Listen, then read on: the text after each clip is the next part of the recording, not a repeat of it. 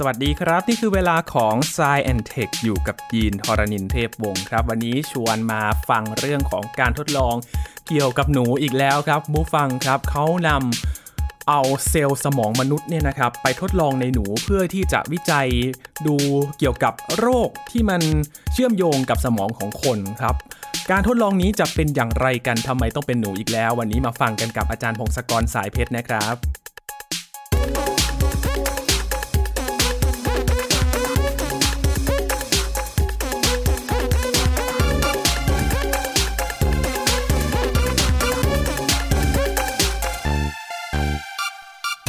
สมองของมนุษย์เราเนี่ยยังมีความซับซ้อนอย่างมากเลยนะครับ มีหลายอย่างที่เรายังไม่รู้และมนุษย์เราเองก็พยายามจะหาคำตอบกันอยู่ แต่การที่จะไปศึกษาสมองมนุษย์เองเนี่ยมันก็คงเป็นเรื่องที่ยากมากๆเลยนะครับ เพราะว่ามีความเสี่ยง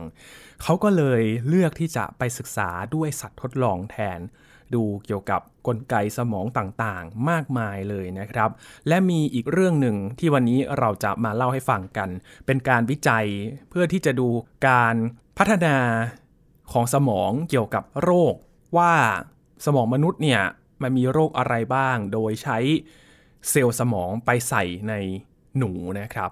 การทดลองจะเป็นอย่างไรกัน วันนี้อยู่กับอาจารย์พงศกรสายเพชรแล้วครับ สวัสดีครับอาจารย์ครับ สวัสดีครับคุณยีน สวัสดีครับท่านผู้ฟังครับ หนูอีกแล้วนะครับอาจารย์ ใช่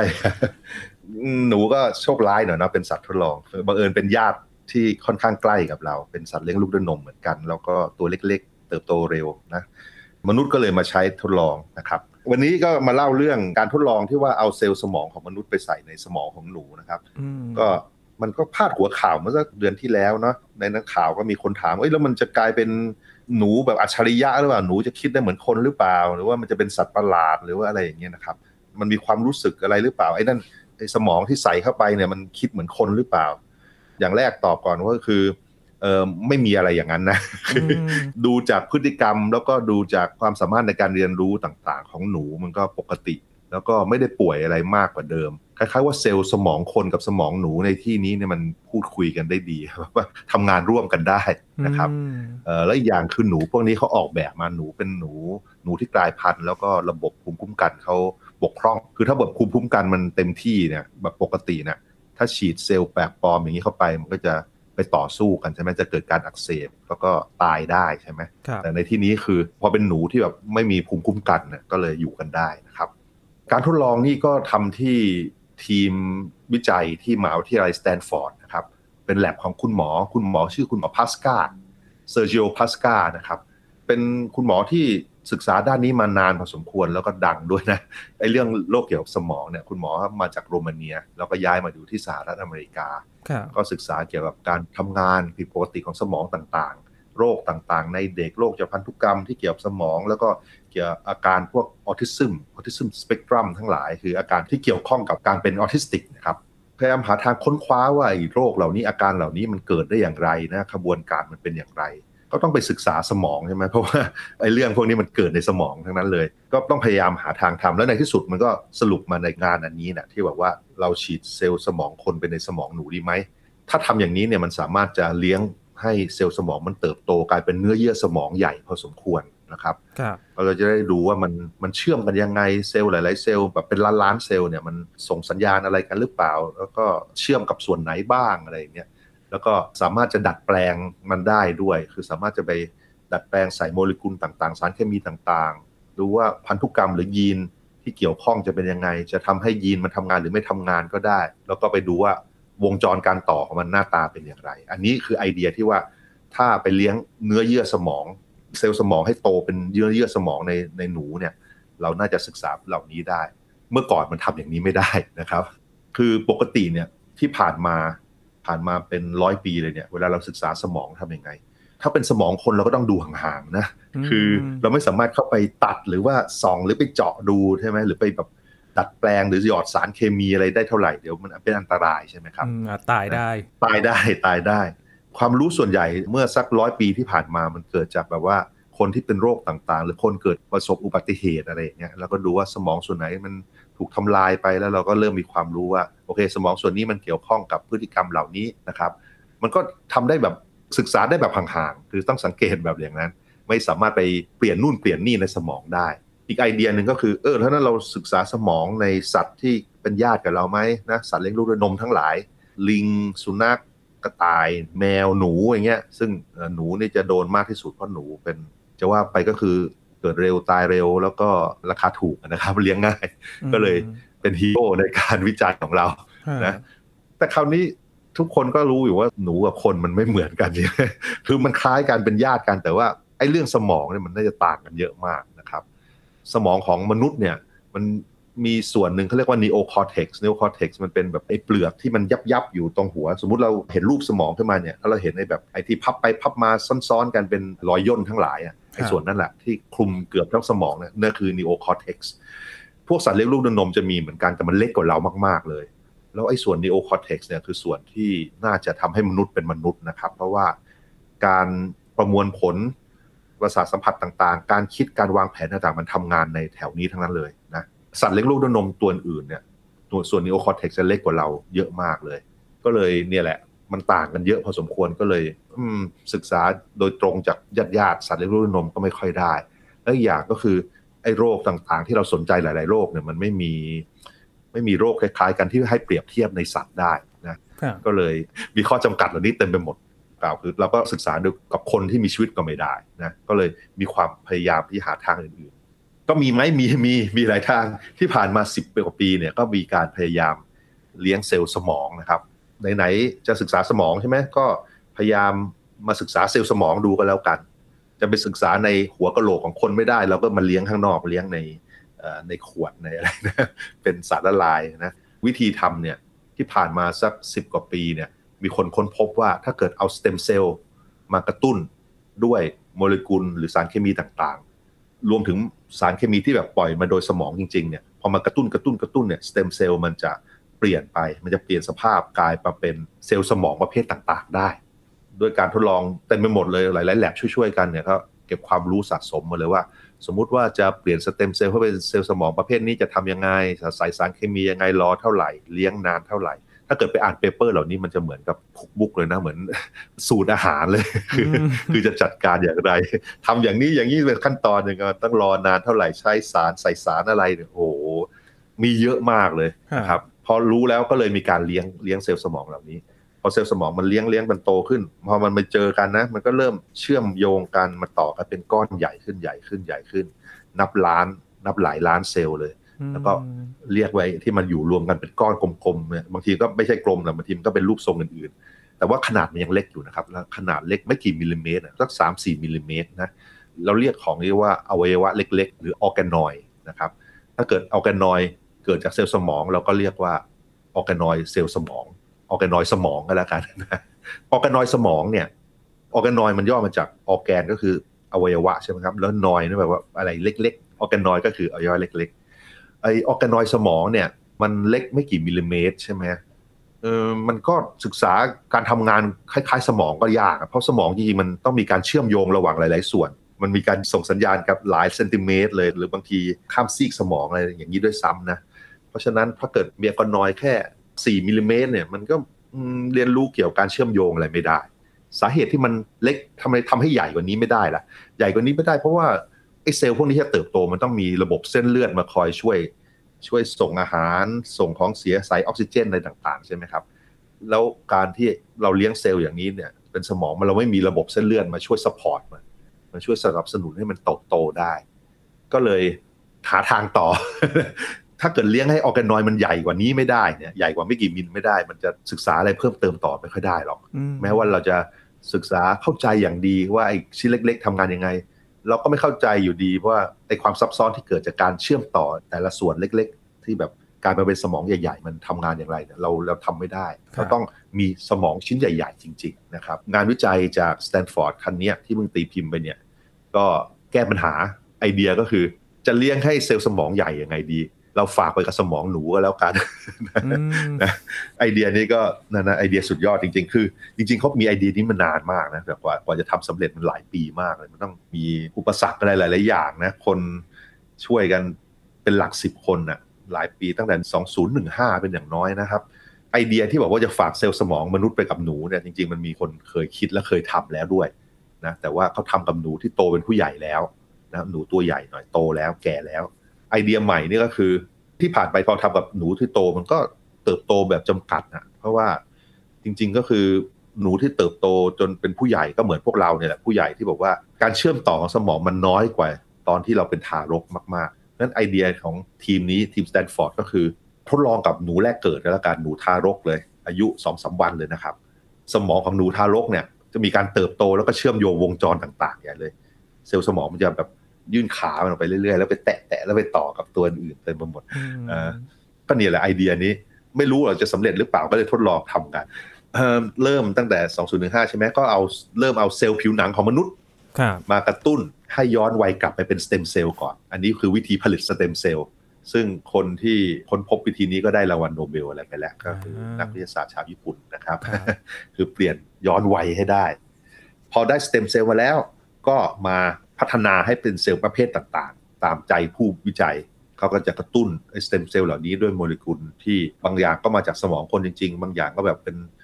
ยาปฏิชีวนะกันเชื้อโรคนะบางอย่างก็เป็นสารอาหารในต่างๆ ใส่เข้าไปใส่เข้าไป แล้วก็คัดเลือกให้เป็นพัฒนาเป็นเซลล์สมองประเภทต่างๆ พอมันโตมาเป็นเซลล์สมองปุ๊บมันก็จะรวมตัวกันทุบๆๆกลายเป็น organoid สมองแล้วเลี้ยงให้โตใช้เวลาประมาณ 2 เดือนเลี้ยงไปเนี่ยเลี้ยงให้มันหลายหลายมิลลิเมตรหน่อย สักสามสี่มิลลิเมตร แล้วเอาไปฉีดในสมองหนูทารกนะครับ อายุประมาณ2องสามวัน ก็ลองไปทำหลายครั้งมากทำเป็นร้อยตัวเลย แล้วก็ฉีดไปตรงสมองส่วนเดียวกัน สมองของหนูเนี่ยก็เหมือนสมองของเราคือมันมีสองซีกใช่ไหมเขาจะฉีดซีกเดียวก่อน ในรูปที่ผมเห็นเนี่ยเขาฉีดซีกขวาของมันเขาบอกว่าส่วนเนี้ยส่วนที่ฉีดลงไปเนี่ยมันจะเป็นส่วนที่รับสัญญาณจากหนวดของหนู คือหนูเขาใช้ประสาทสัมผัสหลายอย่าง แล้วรวมถึงหนวดเขาด้วยเขาใช้หนวดเขา คลำทางในที่มืดอะไรต่างๆใช่ไหมแทนที่เราจะใช้มือเราไปแตะแตะนู่นแตะนี่เขาก็ใช้หนวดแตะ เพราะฉะนั้นมันก็มีสมองส่วนนี้จะเป็นประมวลสัญญาณจากส่วนหนวดนะครับหนูเหล่านี้เป็นหนูที่กลายพันธุ์ไม่มีต่อมไทมัสเขาสร้างเม็ดเลือดทีเซลไม่ได้ภูมิคุ้มกันเขาจะบกพร่องภูมิคุ้มกันไม่สามารถมาทำลายเซลล์สมองของมนุษย์ได้ คือถ้าเกิดฉีดไปในหนูปกตินี่เสร็จเลย เพราะว่า จริงๆ จะว่าไปมันก็เหมือนมะเร็งประเภทหนึ่งสำหรับหนูนะอยู่ๆมันมีเซลล์ประหลาดเข้ามาในร่างกายของหนูเลยนะถ้าเกิดหนูปกติเนี่ยเขาจะต้องต่อสู้กับมันแล้วก็ทำลายเซลล์สมองทีนี้เราต้องใช้หนูที่ไม่มีภูมิคุ้มกัน ถึงจะเลี้ยงเซลล์สมองมนุษย์ในกระโหลกของหนูได้นะพอฉีดไปแล้วทํำยังไง ฉีดไปก็รอ ฉีดไปแล้วรอดูแป๊บหนึ่งแล้วก็เอาหนูเหล่านี้ไปตรวจเขาเรียก MRI ด้วยนะไอ้เครื่อง MRI ที่แบบว่าตรวจมนุษย์เนี่ยแต่ว่าสำหรับหนูเขาอันแค่ อุโมงค์เขามันเป็นอุโมงค์ที่แบบเข้าไปใช่ไหมครับสำหรับคนนี่ก็อุโมงค์ใหญ่ประมาณสักเมตรหนึ่งใช่ไหมสำหรับหนูนี่อุโมงค์ประมาณสิบกว่าเซนแล้วก็มีอุโมงค์จิ๋วอุโมงค์จิ๋วสำหรับหนูเลย แล้วก็ไปตรวจว่าโอเค เนื้อเยื่อมันอยู่หรือเปล่ามันเติบโตหรือเปล่าอะไรเงี้ยแล้วก็เติบโตที่ตรงที่เราต้องการฉีดหรือเปล่า ตัวไหนมันไม่เติบโตเขาก็ไม่ทดลองต่อเขาจะเลือกตัวที่เซลล์มนุษย์ไปติดอยู่ตรงที่เขาต้องการนะครับ แล้วก็เลี้ยงหนูปกติไปให้อาหารให้อะไรต่างๆ ให้มีกลางวันกลางคืน เลี้ยงปกติเลยเลี้ยงหนูพวกนี้แบบปกติ ใช้เวลาหลายเดือนเหมือนกันนะครับ ก็พบว่าไอ้เซลล์สมองที่ใส่เข้าไปอะมันเติบโตไปพร้อมๆกับหนูเหล่านี้แหละ มันมีการอยู่ด้วยกันได้ แล้วก็มีการเชื่อมโยงกันด้วยคือไอ้ส่วนที่แบบเซลล์สมองที่เรียกว่านิวรอนเนี่ยมันจะมีส่วนที่แอ็กซอนส่วน dendrite อะไรเงี้ยส่วนที่แบบมันยื่นออกไปเหมือนรากต่างๆแล้วไปต่อกับเซลล์อื่นๆ มันทำอย่างนั้นจริง ๆ มันมีการเชื่อมโยงกัน มีการพูดคุยส่งสัญญาณไฟฟ้าเข้าหากันได้ นอกจากนี้มันยังไม่ใช่แบบต่อกับเซลล์ใกล้ๆด้วยนะ มันแพร่ไปไกลด้วย เหมือนกับเซลล์ในสมองของคนจริง ๆ ในกะโหลกคนเหมือนกัน คือมีการยืดไปไกลๆเหมือนกันเลย พอผ่านไปสักหกเดือนเนี่ย ไอ้ส่วนที่ฉีดเข้าไปเนี่ย เซลล์สมองตอนแรกฉีดเข้าไปแค่ประมาณเอ่อสักสามสี่ห้ามิลเองนะสามสี่มิลเนี่ย สามสี่มิลเนี่ยใส่เข้าไปปุ๊บมันโตขึ้นไปเป็นสิบเท่าเลย แล้วก็โตโตกินพื้นที่ประมาณหนึ่งในสามของสมองหนูในซีกที่ฉีดไปแสดงว่ามันมันอยู่ร่วมกันได้ อยู่ร่วมกันได้อยู่ร่วมกันได้ คือเขาก็ตรวจสอบนะว่าไอ้หนูเหล่านี้มันมีอะไรผิดปกติหรือเปล่าอะไรเงี้ยอย่างแรกคือเขาสนใจมากเลยว่าหนูมันจะป่วยหรือเปล่า ก็ไม่มีอะไร มันอยู่เฉยๆมันไม่มีอาการชักนะ แล้วก็ดูเหมือนว่าไอ้การเรียนรู้ หรือความจำของมันก็ปกติอะไม่มีอะไรครับนิสัยก็ไม่ขี้กลัวหรือไม่ก้าวร้าวกว่าปกติก็เหมือนหนูปกติเลย ดูเหมือนเหมือนไม่ได้ถ้าเกิดอะไรขึ้นกับมันเลย แต่ว่าในซีกหนึ่งของสมองเนี่ยหนึ่งในสามของซีกนั้นอะเป็นสมองของคนก็คือเซลล์ของคนเซลล์ของคนไปเติบโตในนั้นไอ้เซลล์ neuron ของสมองคนกับเซลล์ neuron สมองหนูเชื่อมกันด้วยนะ แล้วเซลล์สมองคนเนี่ยมีการเชื่อมกับส่วนที่ว่า thalamus ในสมองหนู ซึ่งเป็นส่วนที่ส่งสัญญาณระหว่างประสาทสัมผัสกับส่วนอื่นๆ กับ neocortex ตัวเนี้ยมันมันดูดูดีดีมากอะดูดีมากนะครับ แล้วก็เทียบถ้าเกิดเทียบขนาดของเซลล์เซลล์ที่ฉีดเข้าไปเนี่ยเทียบกับตัวที่เราเลี้ยงข้างนอกเป็น organoid สมองเนี่ยไอ้ที่เลี้ยงในสมองหนูเนี่ยเติบโตใหญ่กว่า 6 เท่า แล้วก็แผ่กิ่งก้านสาขาเยอะกว่ามากเลย ดูเสมือนว่าเป็นการเติบโตในสิ่งแวดล้อมที่แบบค่อนข้างเป็นธรรมชาติของเซลล์ประเภทนี้คล้ายๆว่าในกระโหลกคนกับกระโหลกหนูนี่รู้สึกว่าโอเค เซลล์สมองของคนเติบโตได้คล้าย ๆกันนะครับ ก็เลี้ยงหนูได้ 6 เดือนไม่มีอะไรเลย แล้วสังเกตไปเรื่อยๆ 200 วัน 8 เดือน ก็หนูดูปกติ อารมณ์นิสัยดูปกติ การเรียนรู้ความจำปกติ ไม่มีอาการป่วย ไม่มีลมชัก ก็เลยทดลองต่อว่า ทดลองประยุกต์ว่าจะใช้ประโยชน์อย่างไรใช่ไหม ไอเดียทั้งหมดนี้ก็คือเพื่อว่าเลี้ยงสมองให้เป็นเนื้อเยื่อใหญ่ ๆ ได้ เพื่อจะได้ทดลองเกี่ยวกับสมองได้ ก็เลยมีการทดลองโอเคทดลองอันแรกก็คือเอาเซลล์ผิวหนังจากคนไข้ที่เป็นโรค Timothy syndrome Timothy syndrome นี่เป็นโรคทางพันธุกรรม แล้วก็คนเป็นน้อยนะครับ แต่ว่าอาการมันจะแปลว่ามีอาการทำนองออทิสติก แล้วก็มีอาการชักเยอะเลย ก็ลองดูก่อนคืออันนี้บังเอิญมีคนไข้อยู่ 3 คน ก็เลยไปเอาเซลล์ผิวหนังจากคนไข้เหล่านี้มา มาเปลี่ยนเป็นสเต็มเซลล์ เอาผิวหนังมาเปลี่ยนสเต็มเซลล์เอาสเต็มเซลล์กระตุ้นให้เติบโตเป็นเซลล์สมอง แล้วก็ให้รวบรวมมันกลายเป็นก้อนเป็น organoid สมองพอเป็น organoid สมองเป็นก้อนกลมๆสามสี่มิลก็ไปฉีดในสมองหนู ซีกหนึ่ง ในรูปนี้เขาฉีดไว้ที่ซีกซ้าย แล้วก็ในซีกขวาเขาฉีด organoid สมองที่ทำมาจากเซลล์ผิวหนังของคนที่ไม่ได้เป็นโรคนี้ คนปกติที่ไม่ได้เป็นโรคนะครับสองซีกของสมองหนูตัวเนี้ยจะได้เซลล์สมองคนสองคน ซีกหนึ่งมาจากคนที่ไม่เป็นโรค อีกซีกหนึ่งมาจากคนที่เป็นโรค Timothy syndrome แล้วก็รอให้หนูโตไป 6 เดือน ก็ตรวจสอบ รูปแบบการเติบโตการแตกกิ่งก้านสาขาเนี่ยต่างกันนะครับ อย่างแรกในเซลล์จากคนปกติเนี่ยมันเติบโตและแตกกิ่งก้านสาขาได้มากกว่า อย่างเห็นได้ชัด มันแปลว่าอะไรแปลว่าไอ้โรคเหล่านี้มันอาจจะเกิดจากเซลล์สมองมันพูดคุยกัน แล้วไปทำงานร่วมกับ เพื่อนๆไม่ได้หรือเปล่า อันนี้อันนี้ต้องศึกษาต่อไป แล้วก็สัญญาณไฟฟ้าต่างๆ ที่ส่งไปจากเซลล์เหล่านี้มันก็ต่างกันด้วยไอ้ที่แบบปกติมันก็ทำงานปกติของมัน แต่ว่าที่มาจากคนที่เป็นโรคเนี่ยมันส่งสัญญาณน้อยกว่าครับก็นั่นแหละเรายังสรุปอะไรไม่ได้แต่อย่างน้อยเรารู้ว่ามันต่างกันนะคือไม่แน่ใจว่ามันเป็นเพราะว่าความสามารถในการไปทำงานร่วมกับชาวบ้านมันไม่ดีหรือเปล่าทำให้เกิดอาการต่างๆ ตามมาครับ ก็ต้องศึกษาเพิ่มต่อไป อันนี้ก็น่าจะมีคนได้ปริญญาเอกต่ออีกหลายคนต้องทำต่อไป อีกอย่างหนึ่งก็คือนอกจากโรคอันนี้แล้วเนี่ยก็ยังมีแผนการที่ว่าจะลองทำกับคนที่มีอาการจิตเภท schizophrenia เนี่ยหรือว่า autism ประเภทต่างๆออทิสติกประเภทต่างๆ แล้วมาเลี้ยงกันดูแล้วดูว่าเซลล์สมองต่างๆ มันเปลี่ยนไหมมันต่างกันอย่างไร แล้วก็ทำงานต่างกับคนปกติอย่างไรนะครับ อันนี้ก็คือไอเดียที่จะทำต่อไป แล้วก็การทดลองอื่นๆอีก 2 อันก็คือ เรารู้ได้ยังไงว่าไอ้สมองเซลล์สมองคนที่ฉีดเข้าไปอะมันมีการพูดคุยติดต่อกับเซลล์สมองหนูด้วยนะรู้ได้ยังไงรู้ได้ยังไงใช่ไหมนักวิจัยเขาทำอย่างนี้คือ เนื่องจากเขาฉีดเซลล์สมองคนไปในบริเวณสมองของหนูที่รับสัญญาณจากหนวดใช่ไหมครับเขาก็เลยเอาลมไปเป่าหนวดของหนู เป่าเป่าอย่างเงี้ยให้หนูตกใจอะ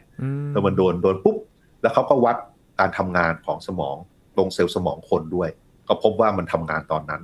พอมีการโดนหนวดมันถูกกระตุ้นด้วยลมปุ๊บไอเซลล์สมองคนที่แปะอยู่ตรงนั้นเนี่ยมันมีสัญญาณไฟฟ้าคุยกันด้วยปุ๊บปุ๊บปุ๊บทำงานเหมือนกับได้รับการกระตุ้นจากหนวดอ่าเนี่ยก็เป็นการทดลองที่รู้ว่าโอเค อย่างน้อย มันมีการรับสัญญาณจากหนวดได้ มันมีการเชื่อมโยงกับเซลล์อื่นๆ เพื่อรับสัญญาณเหล่านี้ได้อีกอันหนึ่งก็คือการทดลองเพิ่มเติมก็คือไอ้เซลล์สมองจากมนุษย์นี่มันส่งสัญญาณไปหา เซลล์สมองหนูได้หรือเปล่า ให้แสดงพฤติกรรมต่างๆ ได้หรือเปล่า เออ อันนี้เขาจะออกแบบการทดลองยังไง พอผมอ่านแล้วก็ เออถ้าเข้าใจทำคือเขาทำอย่างนี้เขาเลี้ยงเซลล์สมองเนี่ยตอนที่เลี้ยงเป็น organoid สมองเนี่ย ตอนที่ยังไม่ได้ไปไม่ได้ไปฉีดในหนูเนี่ยเขาทำการตัดต่อยีน หรือว่าทำการเปิดปิดสวิตช์ยีน เพื่อว่าให้เซลล์สมองของมนุษย์อันเนี้ยถ้าเกิดเอาแสงสีฟ้าไปยิงใส่ โดนแสงสีฟ้าปุ๊บ มันจะปล่อยสัญญาณไฟฟ้าปุ๊บปุ๊บปุ๊บเป็นสวิตช์คือทำกันว่า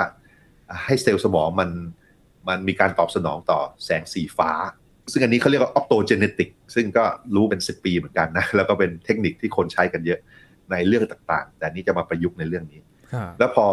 เราได้ออร์แกนอยสมองที่ตอบสนองต่อแสงสีฟ้าเนี่ยเราก็ฉีดไปในหนูใช่ไหมแล้วก็รอให้มันเติบโตไปสักพักหนึ่งประมาณ 3 เดือน แล้วก็ผ่าตัดเป็นรูเล็กๆ แล้วก็ใส่เส้นใยแก้วนำแสง fiber optic เล็กๆเข้าไปใยแก้วนำแสงที่ใช้ต่ออินเทอร์เน็ตเนี่ยนะครับใช่ครับใช่ใช่เส้นเล็กมาก เส้นเล็กนิดเดียวไม่ถึงมิลจุ๊บเติมไปตรงนั้นนะไอ้หนูตัวนี้ก็เลยมี fiber optic ลอยออกมาที่หัวนะแล้วก็ใช้ชีวิตไปเรื่อยๆ เป็นปกติไม่ได้ตายอะไร แล้วก็ทำการฝึกต่อไปทำการฝึก คือให้ฝึกว่าถ้าเกิดมีแสงเลเซอร์สีฟ้ายิงไปที่ fiber optic เนี่ย แสงก็จะวิ่งไปตามสายแล้วก็ไปโดนที่เซลล์สมองตรงนั้นใช่ไหมมันก็จะเป็นการกระตุ้นให้มีไฟฟ้าปุ๊บปุ๊บขึ้นมา โอเค ทุกครั้งที่โดนแสงไฟสีฟ้าเนี่ยไอ้เซลล์สมองก็จะยิงไฟฟ้าปุ๊บปุ๊บปุ๊บในหัวของหนู เราจะมีการฝึกเข้าเท่าฝึกประมาณ 15 วันว่า ถ้าเกิดมีแสงสีฟ้านะปุ๊บปุ๊บปุ๊บจะมีน้ำให้กินแถวนั้น ให้ไปดูดน้ำตรงนี้อยู่ในกรงของเขาเนี่ย ก็เนี่ยทำการฝึกไปเรื่อยๆพอ 15 วันหนูก็เรียนรู้เป็นเลย หนูรู้ว่า โอเค ถ้ามีแสงสีฟ้าปุ๊บให้วิ่งไปตรงนี้ไปกินน้ำ เออมันก็ใช้ได้ไง คือแปลว่าอะไร แปลว่า ไอ้สัญญาณไฟฟ้าที่ออกมาจากเซลล์มนุษย์เนี่ย ที่เปิดปิดด้วยแสงสีฟ้าเนี่ย มันสามารถฝึกให้หนูบอกสมองส่วนอื่นของหนูได้ว่า ให้เกิดมีพฤติกรรมว่า ถ้าโดนกระตุ้นอย่างนี้ มีไฟฟ้าอย่างนี้ปุ๊บปุ๊บปุ๊บให้วิ่งไปดูดน้ำก็เป็นการทดลองที่ชัดเจนนะชัดเจนว่าว่ามันทำงานร่วมกันดีมากเลยนะครับ คือรับทั้งสัญญาณแล้วก็ส่งสัญญาณเรียบร้อย นั่นแหละ ก็นี่แหละครับนี่คือโดยรวมคือเป็นงานวิจัยอันนี้เออแล้วมันจะมีจะเกิดอะไรขึ้นต่อไป มันเหมือนกับเป็นเครื่องมืออันหนึ่งคราวนี้เราจะมีวิธีแล้วที่แบบเราจะสร้างเนื้อเยื่อสมองได้เยอะๆหน่อย เมื่อก่อนเราไม่สามารถจะมีสมองเยอะๆมาศึกษาได้ แล้วก็ศึกษาในคนไม่ได้ราวนี้เลยเราเลยพยายามจะเลี้ยงเนื้อเยื่อสมองให้มันใหญ่หน่อย ให้มีขนาดพอสมควรอยู่ในสมองของสัตว์อื่นๆ สมองหนู นะครับ จริง ๆ ทีมเขาบอกว่าเขาเคยคิดว่าจะใช้กับสัตว์อื่นๆ เช่นลิง เช่นอะไร แต่ว่ามันมันน่าจะยุ่งยากกว่าเยอะเลยอะ่ะเพราะว่าลิงก็ตัวใหญ่ใช่ไหมแล้วก็มันอาจจะเป็นญาติที่ใกล้เข้ามาอีกแต่ว่าเขาก็บอกว่าไม่ทำดีกว่า ความเสี่ยงมันจะเยอะกว่าใกล้เราไปเสี่ยงเสี่ยงใช่ใช่เสี่ยงเยอะขึ้นนะแล้วก็ทำยากกว่าด้วยมั้งเลี้ยงลิงมันยากกว่าเลี้ยงหนูเยอะเลยนะครับ ครับ คือตัวอย่างที่มันมีเพิ่มมากขึ้นเนี่ย มันจะตอบโจทย์เรื่องอะไรได้บ้างครับ อาจารย์ที่เราอยากจะหาคำตอบกันอยู่ครับ จริง ๆ ก็คือไอ้โรคที่เกิดในสมองครับโรคพวกสมองเสื่อมอะไรต่างๆเนี่ยสมมติเราอยากรู้ว่าอัลไซเมอร์เป็นยังไงเกิดได้ยังไง หรือว่าโรคพาร์กินสันเกิดได้ยังไงอย่างเงี้ย เราสามารถไปดัดแปลงใช่ไหมสมมติเราสงสัยว่าไอ้อลูมิเนียมต่างๆเนี่ยเขามีการค้นพบว่าเอ๊ะไอ้คนที่ตายด้วยโรคอัลไซเมอร์เนี่ยมันมีเปอร์เซ็นต์อลูมิเนียมอยู่ในสมองเยอะนะ แปลว่าอะไรมันแปลว่ามันดูดซึมอลูมิเนียมเข้าไปหรือเปล่าเงี้ยถ้าจะทดสอบสมมติฐานเนี่ยก็อาจจะเลี้ยงเลี้ยงสมองขึ้นมา แล้วก็ใส่อลูมิเนียมไปในอาหารของหนูเพิ่มกว่าปกติอะไรเงี้ยแล้วดูว่ามันมีการดูดซึมจริงเปล่า แล้วมันไปอยู่ที่สมองจริงหรือเปล่าใช่ไหมแล้วก็มันเป็นสาเหตุได้หรือเปล่าอย่างเงี้ย ยกตัวอย่างคือทำการทดลองได้จริงจังเราสมมติเราสมมติฐานว่าโรคนี้ในสมองเนี่ยมันเกี่ยวข้องกับสารเคมีอะไรเกี่ยวกับสภาพอะไรต่างๆ เราสามารถไป ดัดแปลงทำโดยตรงได้เลยนะครับนะเมื่อก่อนมันทำไม่ได้ เมื่อก่อนมันมีเซลล์สมองแค่เป็นก้อนกลมๆนิดเดียวแค่ใส่สามมิลใช่ไหมมันก็ไม่ใช่สมอง แล้วก็มันก็พูดคุยอะไรไม่ได้ วิ่งไปไหนมาไหนไม่ได้ แต่พอสมองเหล่านี้มันไปอยู่ในหนูเนี่ยเราเริ่มจะสังเกตพฤติกรรมต่าง ๆของหนูได้ หนูมีอาการคล้ายๆอัลไซเมอร์หรือเปล่าการเรียนรู้มันเหมือนกับคนลืมเลือนเหมือนคนโรคอัลไซเมอร์หรือเปล่ายกตัวอย่างนะครับ อันนี้ก็คือไอเดียที่เขาจะทำกันต่อไป หรือว่า อาการออทิสติกต่างๆเนี่ยเขามีสงสัยว่ามันเกี่ยวกับยีนนู่นยีนนี่หรือเปล่าเขาอาจจะแบบเปิดปิดยีนเหล่านี้ แล้วดูว่ามันเกิดไหมในสมองคนที่อยู่ในหนูด้วยเนี่ยแล้วดูว่าพฤติกรรมมันเปลี่ยนหรือเปล่านะครับ อันนี้ก็นั่นแหละครับ มีได้อีกเยอะเลยถ้าเกิดทำการทดลองเหล่านี้ในสมองของคนในตัวหนูนะครับมันไม่มีคำถามใช่ไหมครับ อาจารย์ที่บอกว่าเอาไปใส่ในหนูแล้วแบบการทดลองอาจจะไม่ตรงกับความเป็นจริง หรือว่าแบบอาจจะผิดเพี้ยนไป มันก็มีโอกาสผิดเพี้ยนต่างๆนะครับ แต่ว่ามันมันดีขึ้นคืออย่างน้อย เมื่อก่อนมันไม่มีการทดลองอะไรได้เลยใช่ไหมอันนี้อันนี้เราจะเริ่มมีผลการทดลองแล้วเราก็ต้องตีความผลต่างๆ แล้วเราก็ต้องมาดูให้แน่นอนว่าไอ้โบทสรุปต่างๆ มันสรุปได้อย่างนั้นจริงจังหรือเปล่านะครับ แต่ว่าอันนี้มันเหมือนเครื่องมือเพิ่มขึ้นไปอีกอันหนึ่งเหมือนกับเมื่อก่อนเราไม่มีกล้องจุลทรรศน์เงี้ยเราก็มองของเล็กๆ ไม่ได้ใช่ไหมพอมันมีปุ๊บเราก็ใช้2นู่น2นี่ได้ไอ้นี่ก็เป็นเครื่องมือประเภทหนึ่งที่บอกว่าเมื่อก่อนเราไม่สามารถศึกษาสมองการทำงานสมองแบบใหญ่ๆหน่อยได้ เราก็ทำอย่างนี้ปุ๊บน่าจะสามารถทำการทดลองเพิ่มขึ้นมาได้ทำการทดลองศึกษาสมองที่มันใกล้เคียงกับความจริงมากขึ้นมาได้นะครับครับ ก็เหมือนเป็นการที่เรามีชุดข้อมูลมากขึ้น มีวิธีการทดลองที่มากขึ้น จะได้เห็นแนวทางว่า การทำงานของสมองมันเป็นอย่างไร เพราะว่าเราไม่สามารถทำการวิจัยได้ตรงๆได้ และสมองก็เป็นอวัยวะที่ซับซ้อน มันก็มีความย้อนแย้งเหมือนกันนะครับ ว่าเอ๊ะคนเนี่ยพยายามจะวิจัยสมอง แต่ว่ากำลังถูกสมองสั่งเหมือนกันหรือเปล่าว่าให้วิจัยสมองอีกทีนึงนั่นใช่ใช่สมองเราพยายามเข้าใจสมองครับใช่ครับ ก็นั่นแหละครับความรู้ค่อยๆสะสมไปครับ อีกนานครับกว่าจะเข้าใจสมองผมคิดว่านะ น่าจะเป็นสิบหลายสิบปี อันนี้เป็นแค่ส่วนหนึ่งเท่านั้นเองนะครับ อาจารย์ที่เราจะ พยายามเข้าใจเกี่ยวกับสมองยังมีอีกหลายเรื่องเลยมากกว่าเรื่องของโรคของสมองอีกนะครับ ทั้งการสั่งการต่างๆ หรือว่าการทำงานร่วมกับอวัยวะอื่น ๆ ที่ทำให้เราใช้ชีวิตประจำวันอยู่ทุกวันนี้นะครับ วันนี้ขอบคุณอาจารย์พงศกรมาก ๆ เลยครับ ยินดีครับ สวัสดีครับครับ นี่คือ Science and Tech นะครับ คุณผู้ฟังติดตามรายการของเรากันได้ที่ www.thaipbspodcast.com ครับรวมถึงพอดแคสต์ช่องทางต่างๆ ที่คุณกำลังรับฟังเราอยู่นะครับอัปเดตเรื่องวิทยาศาสตร์เทคโนโลยี และนวัตกรรมกับเราได้ที่นี่ทุกที่ทุกเวลากับไทย PBS Podcast ครับ ช่วงนี้ยีนทรณินเทพวงศ์พร้อมกับอาจารย์พงศกรสายเพชรลาไปก่อนนะครับ สวัสดีครับ